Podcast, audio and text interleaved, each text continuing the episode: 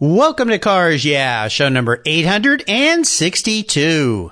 Make sure that it is done right the first time. Delegate and let your subordinates do their job, but check periodically for progress and satisfactory uh, solution of the things that are happening. Make sure it's done right the first time. This is Cars Yeah, where you'll enjoy interviews with inspiring automotive enthusiasts. Mark Green is here to provide you with a fuel injection of automotive inspiration. So get in, sit down, buckle up, and get ready for a wild ride here on Cars Yeah.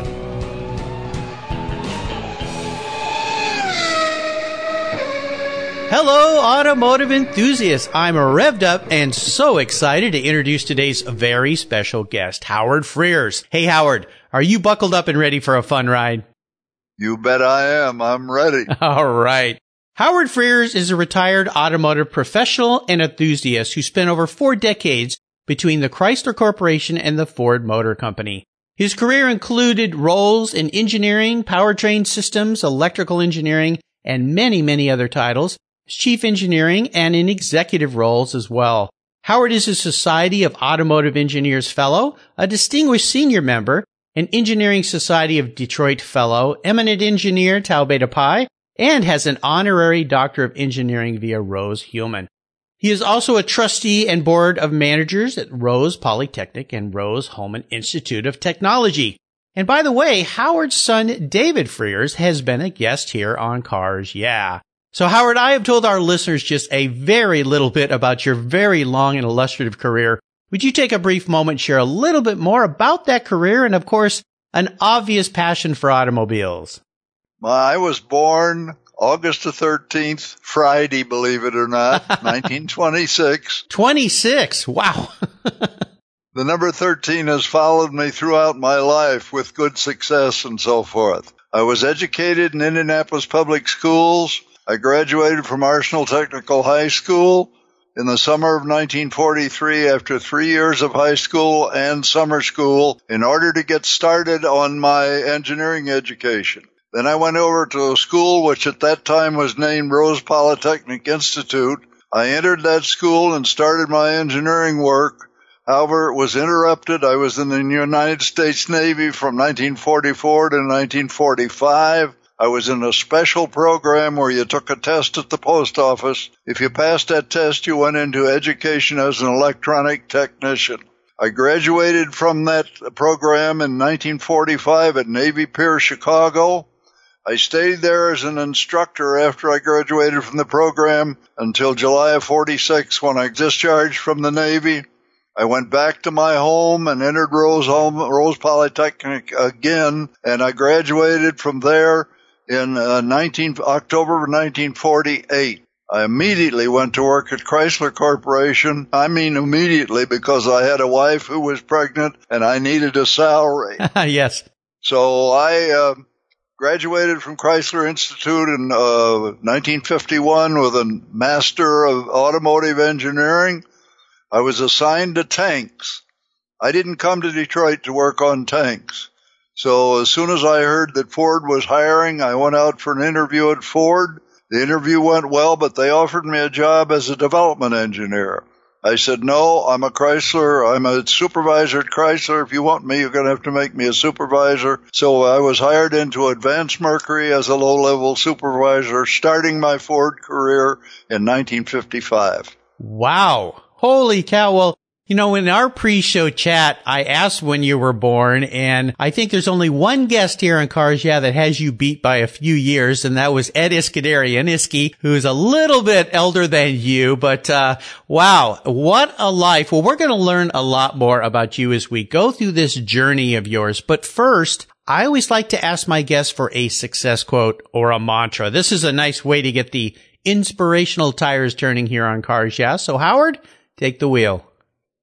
Well, I have used the words use your head for years, not only with my coworkers and subordinates, but also with my sons to where they throw it back at me many times. But anyway, what does that mean?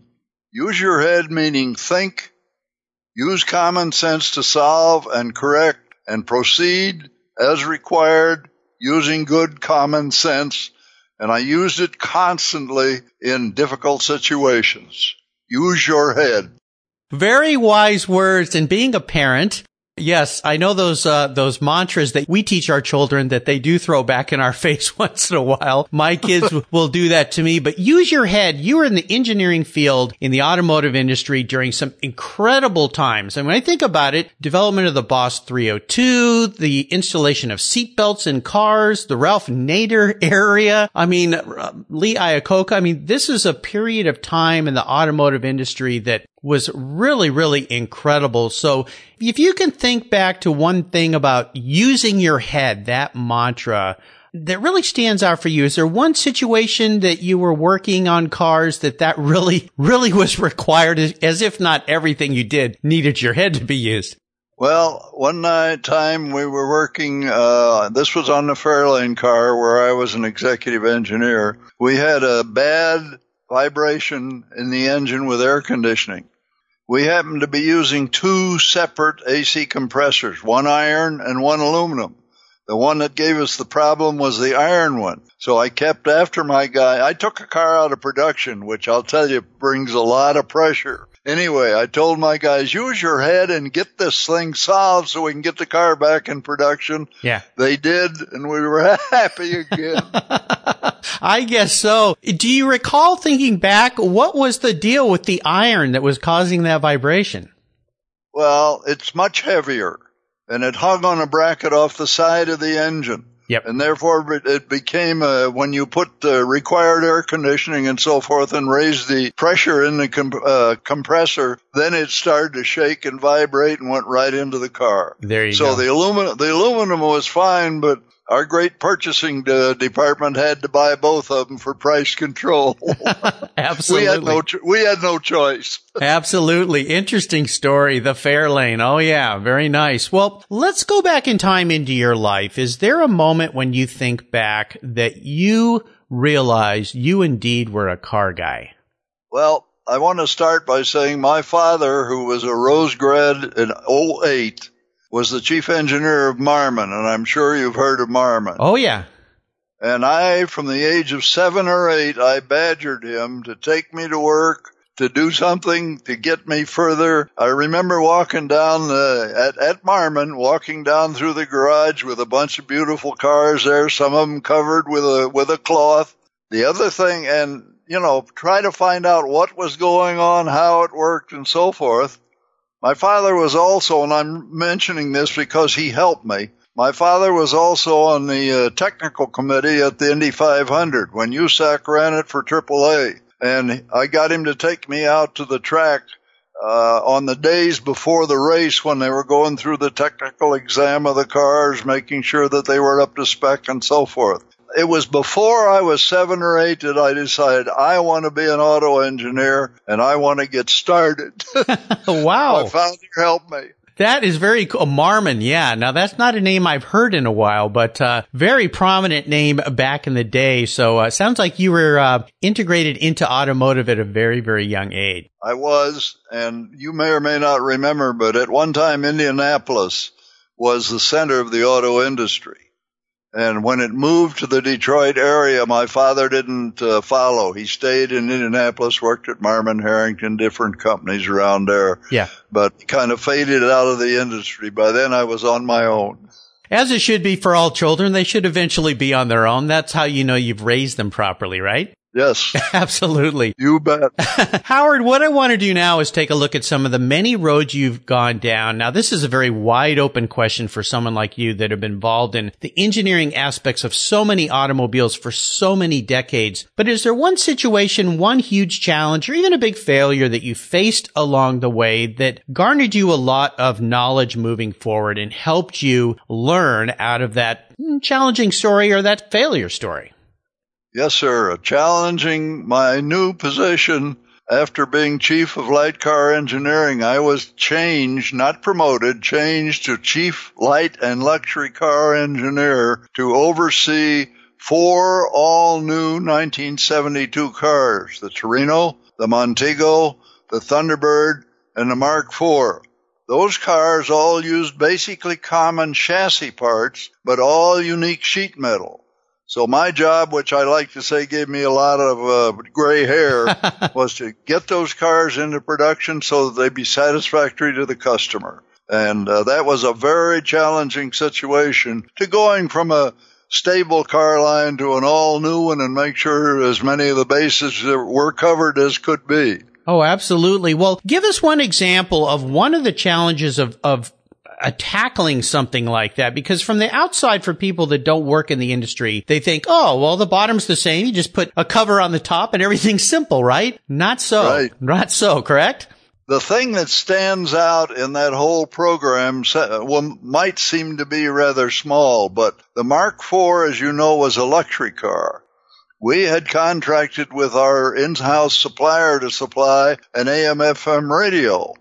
When it came time to go into production with the with the Mark IV, they had nothing but an AM radio ready to go. Oh. And we said, how are we going to build this car with an AM only radio the company decided to go ahead and build the car and replace the radios after they'd been delivered to the customer through the dealer. But I'll tell you that that was a situation that I didn't quite uh, understand why they did. I believe they should have not have built the car, but they did. And then every customer of those first few cars had to come back and get his radio exchanged. Now, can you imagine nowadays buying a luxury car and them telling you, by the way, in about six months you got to bring it back so we can make it right? It would never happen today. You would think not. that, is correct. Today is quite different. I, I, think they do a much better job of making sure they're ready to do the thing when, you know, when the time comes as opposed to taking a chance, if you will. Oh yeah, absolutely. And when you think about manufacturing cars, there are so many pieces that go into these cars. And I think what a lot lot of people don't understand is the manufacturers don't make all those pieces. They come from all sorts of suppliers. And especially these days, there's parts coming from all sorts of places and coordinating all those things, having to be there right on time to go in the car to put it together. I'm surprised you have any hair left on your head at all. I'm with you all the way. but of course, I'm very jealous because we're doing this via Skype and you got a beautiful head of hair and I've got absolutely nothing on top of my skull. So I'm just a little jealous. That's all. Thank you. you're, you're welcome. Howard, let's shift gears and go to the other end of the spectrum. I would love for you to share a career aha moment. It's a time when those headlights come on and kind of illuminate your way to a new direction that you think was a right way to go. What was your career aha moment? Well, as I told you much earlier, I went to work for Chrysler at Chrysler Engineering right out of school. I went through the institute, which meant I had Chrysler Institute, which means that I had assignments every three months in different activities of the company and uh, learned different things like chassis, component, power steering, things like that. And after I graduated from the institute, I had no control over where they assigned me. So they assigned me to tanks as a uh, an engineer Chrysler was the design agency on the new M48 battle tank, and I was in charge of building the first six prototypes. That tank had a one-piece casting as a hull, if you can imagine the size of that thing. I, to this day, I don't know how they held the dimensions on a one-piece casting. Yeah. Anyway, to finish my story, I was uh, sitting there one day and I said, "I'm, not, I'm this isn't right. This isn't what I came to Detroit for." Right. So I had a cousin at Ford and I asked him, is Ford hiring? And he said, absolutely. So I mentioned earlier that I set up an interview with them. I went out, I met with the right people, and I said before, they offered me a job as a development engineer, and that's when I said, no, I'm a supervisor at Chrysler, supervisor or nothing. Took a little bit of guts. Yes. Anyway, they hired me as a low level supervisor in Advanced Mercury, and we went from there. Wow. Well, you were at Ford for how many years? 33. Oh my goodness, man. I went from 55 to 88. Uh, you know, again, I think about those years and all the different things happening in the automotive industry. I mean, what you saw, what you experienced, and what you made happen and helped make happen with your team. Absolutely phenomenal. Have you ever written a book or you thought about writing a book about your career? No, sir. Never. I, I don't think I'm in the author category. I, I never thought about trying to pull that together. No. Oh, it's a lot of work, but you know, we're getting a little touch of it here with you, Howard. So I'm very, very excited about that. Let's talk about a proudest career moment. I would assume you've had many because you've been involved in producing so many exciting automobiles over the decades, but is there one that really stands out for you? Yes, sir, it does. The 1969 Mustang Boss 302. That uh, vehicle was praised by industry, by magazines, and experts, and as the best handling car built in the U.S. Those were the orders from Bunky Knudsen, who was a very short-term president at Ford, and uh, he had come over with uh, history of the Trans Am racing, and he wanted a Trans Am racer to get in there and uh, be a Ford and a winner. Yeah. So he said, I want the best handling car in the U.S. So we proceeded to develop the Boss 302 for 69 production, and it was praised as the best handling car in the U.S., and that's a car that sticks in my memory. Oh my gosh, the 302. Yeah, that is an iconic car. Trans Am winning car. It's one of those coveted collector cars nowadays that most people that love Very valuable. you love Ford would love to get their hands on one of those cars. That's so right. if you think back to the development of the 302, what's one thing that stands out in your mind that just is a spark? Well, the engine was developed with a uh, four barrel carburetor and solid lifters, as you would do it in a, in a situation like that. Mhm. The one I'm going to tell you about is not the, not the engine per se, but I told you earlier that the first car we put the uh, 289 Hyper engine, which is the one that preceded the Boss 302. We were out in California at a show with that car, and Don Frey, I'm sure a name you know, Yes. came up and he said, Why don't you have dual exhausts on that car? And I said, Because the product planner said single exhaust. So we developed one with five inches of back pressure and so forth. But he said, Put dual exhausts on it, which we did. It wasn't the engine per se, but it was the engine in the car that we were working with. Absolutely. And it is a, a valuable engine today. People praise it and love it. Oh my gosh. Wow. Spectacular story. Well, let's go back into your history. I'd love for you to share your first really special automobile and something that stands out for you about having that car. Well, I'm going to tell you a story that uh, you may or may not be aware of. At Ford in 1960, in the right level job, I became eligible for a lease car every year. So I got a 1960 Mercury Monterey and I had one car every year that I leased from the company until I was promoted executive engineer. Then I got two. So fundamentally, I had all kinds of cars in my history and so forth. And I never got a Boss 302 because they wouldn't put it on the program. Yeah. and it would have been the car of, uh, of my history and so forth. But I did have a, uh, a, a Comet with a 428 Cobra Jet, Whoa. which is uh, which was a monster car. Yeah. I found out years after I had it that my boys took it out on 75 and opened it up, but they didn't tell me at the time. So any of that car size with a 428 Cobra Jet was a fine car and a memory car. Oh my gosh, I can't imagine putting that power plant into that car. I had an uncle when I was a little boy. Uncle Tom was his name. He was a really funny guy. He loved to play practical jokes and he had a Comet. And I just remember as a little boy looking at the rear taillights and that little fin stuck up on the end there and, and just thinking, this is kind of a cool car. And then his wife had a, a T-Bird, a Thunderbird. So, uh, yeah, they both had some cool cars. I have no idea what engine was in that car. I was too little to remember, but, uh, wow. Now, the boys, are you talking about David as one of those that took that car out? no. No? David's brothers are 13 years and 16 years younger than him. okay. So he, he, doesn't- he didn't get to, to uh, participate in that. I, I probably watched him closer than I watched the other boys because, as you've already said, I was pretty busy in those days. Yes, absolutely. Well, I wanted to see if since David's been a guest on the show, if there's something I could come back and jab him with a little bit, but, uh, sounds like he wasn't getting in trouble like the other boys. So, well, how about seller's remorse? Is there an automobile you've owned that you've let go that you really would love to have back in your garage?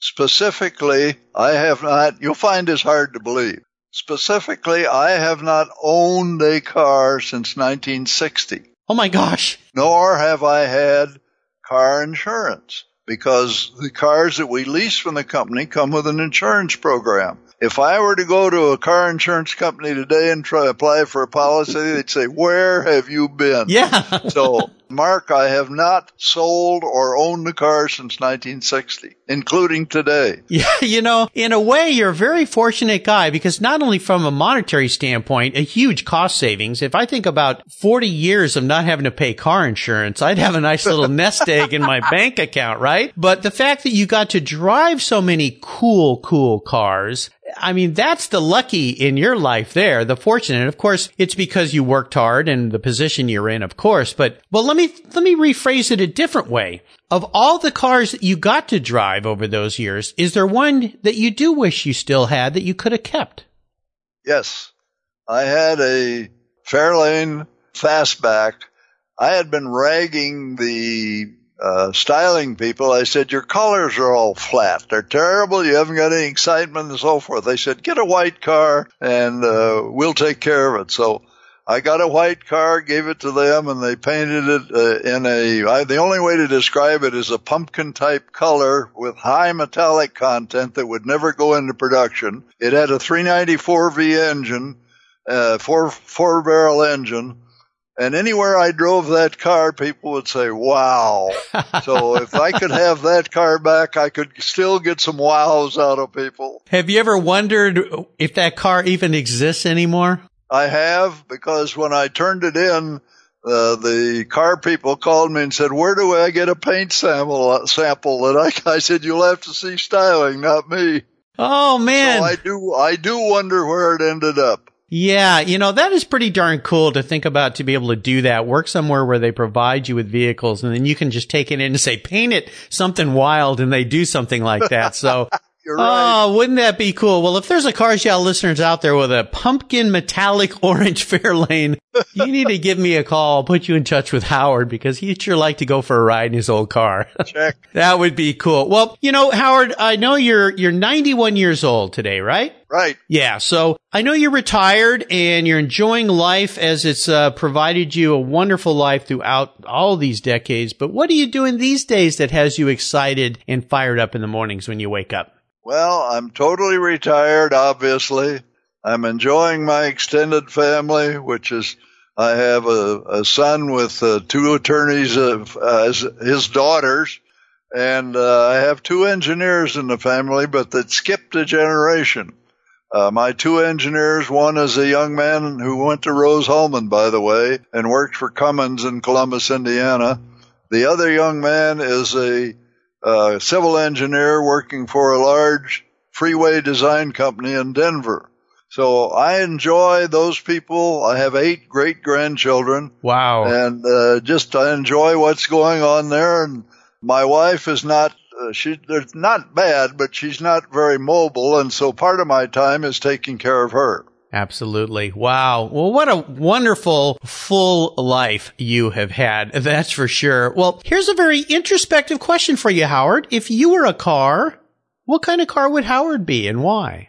I would be a Mustang. Why?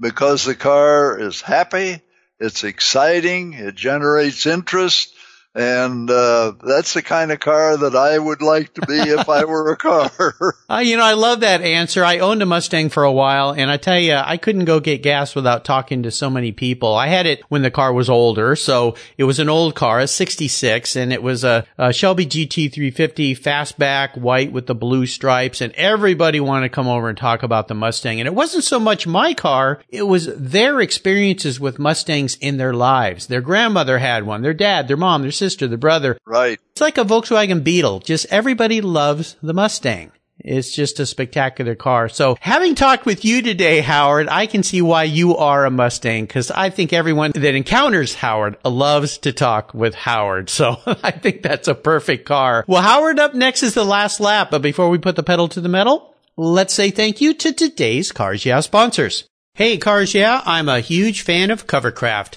I've protected my vehicles with their products for decades. Want to keep your vehicle's interior looking new? It's easy with Covercraft seat covers. They'll protect your seats from the daily abuse of pets, children, weekend adventures, and even those everyday spills.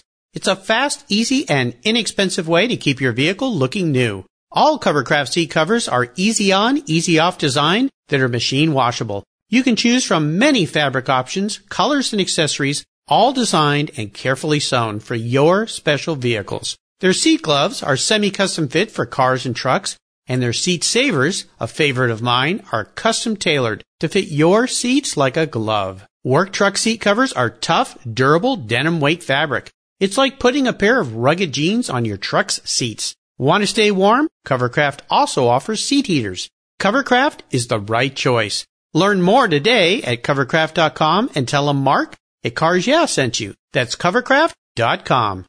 If you own collector cars and still have a little bit of money left over, congratulations. You're ahead of most people. But what should you do with the money you don't spend on cars? Talk to Chris Kimball, certified financial planner practitioner. For over 20 years, he's been helping people just like you and me with their financial planning and investments. And he's a car guy too. Call 253-722-PLAN. Or you can view his website at www.chrisvkimball.com. Make sure your investments are running on all eight cylinders, or 12, or 16. Securities through Money Concepts Capital Corp. Member, FINRA SIPC. Okay, Howard, we are back and we're entering the last lap. And I'm going to fire off a series of questions and ask you to give our listeners some very quick blips of the throttle answers. So here we go. Okay. What's the best automotive advice you've ever received? Make sure that it is done right the first time. Delegate and let your subordinates do their job, but check periodically for progress and satisfactory uh, solution of the things that are happening. Make sure it's done right the first time. Oh, yes, absolutely. Absolutely. Now, would you share one of your personal habits you believe has helped contribute to all your successes over the years?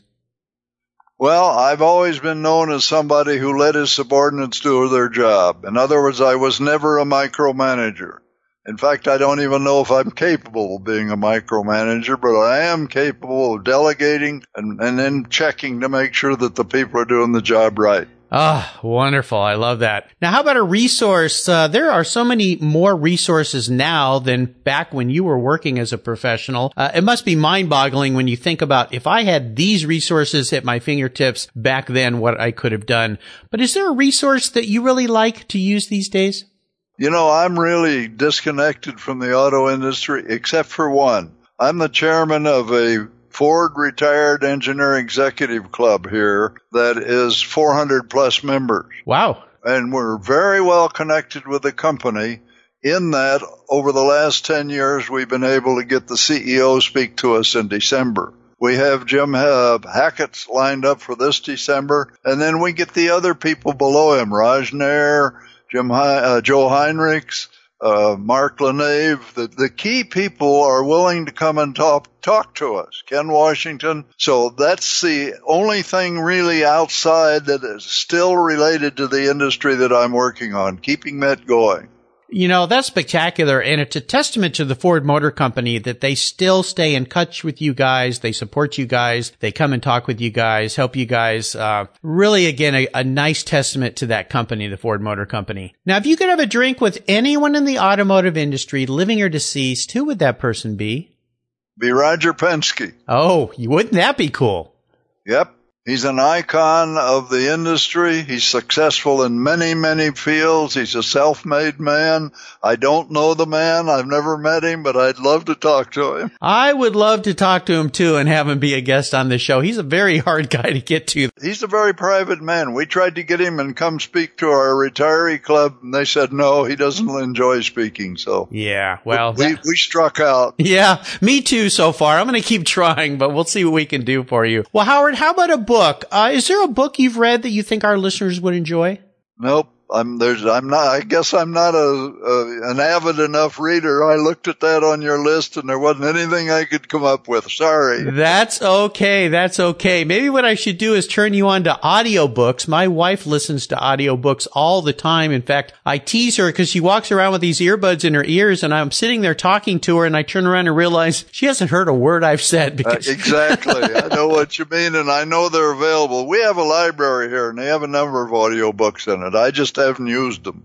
Well, listeners, you will find links to all these great resources that Howard has been so kind to share on his Cars Yeah show notes page. Just go to carsyeah.com, type in Howard Freers, F-R-E-E-R-S is the spelling of his last name. You'll also find David there on the show if you'd like to listen to Howard's son to get a little uh, father-son generational change here in the way they've answered these questions. Both are fantastic shows here on Cars Yeah. All right, Howard, we're up to the checkered flag. Now, this is an interesting question question for you because as you said, you haven't owned a car since 1960. But today I'm going to buy you any cool car on the planet. It doesn't matter what it costs. Don't worry about that. I'll even buy you a garage to park it in if you don't have one. What would that car be and why?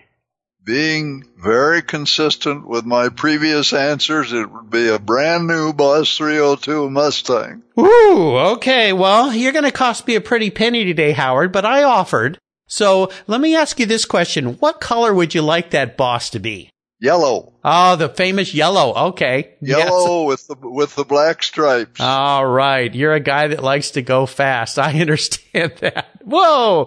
Oh, well, I would love nothing more than to deliver a Boss 302 to your front door. That would be something pretty special. So Right. We would just have to hide the keys from your kids though, because I have a feeling, and maybe some of those many grandchildren might want to jump in that car and take it for a drive too. I'm sure they would. Oh my goodness. Well, Howard, this has been an awesome treat. I can't tell you how honored I am to be able to sit here and talk with you today and have you share stories. I think you and I could sit and talk for hours and hours. Uh, we don't have that much time on the show, but I'm sure you could share so many interesting stories. So anytime you want to come back on Cars Yeah, you're certainly, certainly welcome.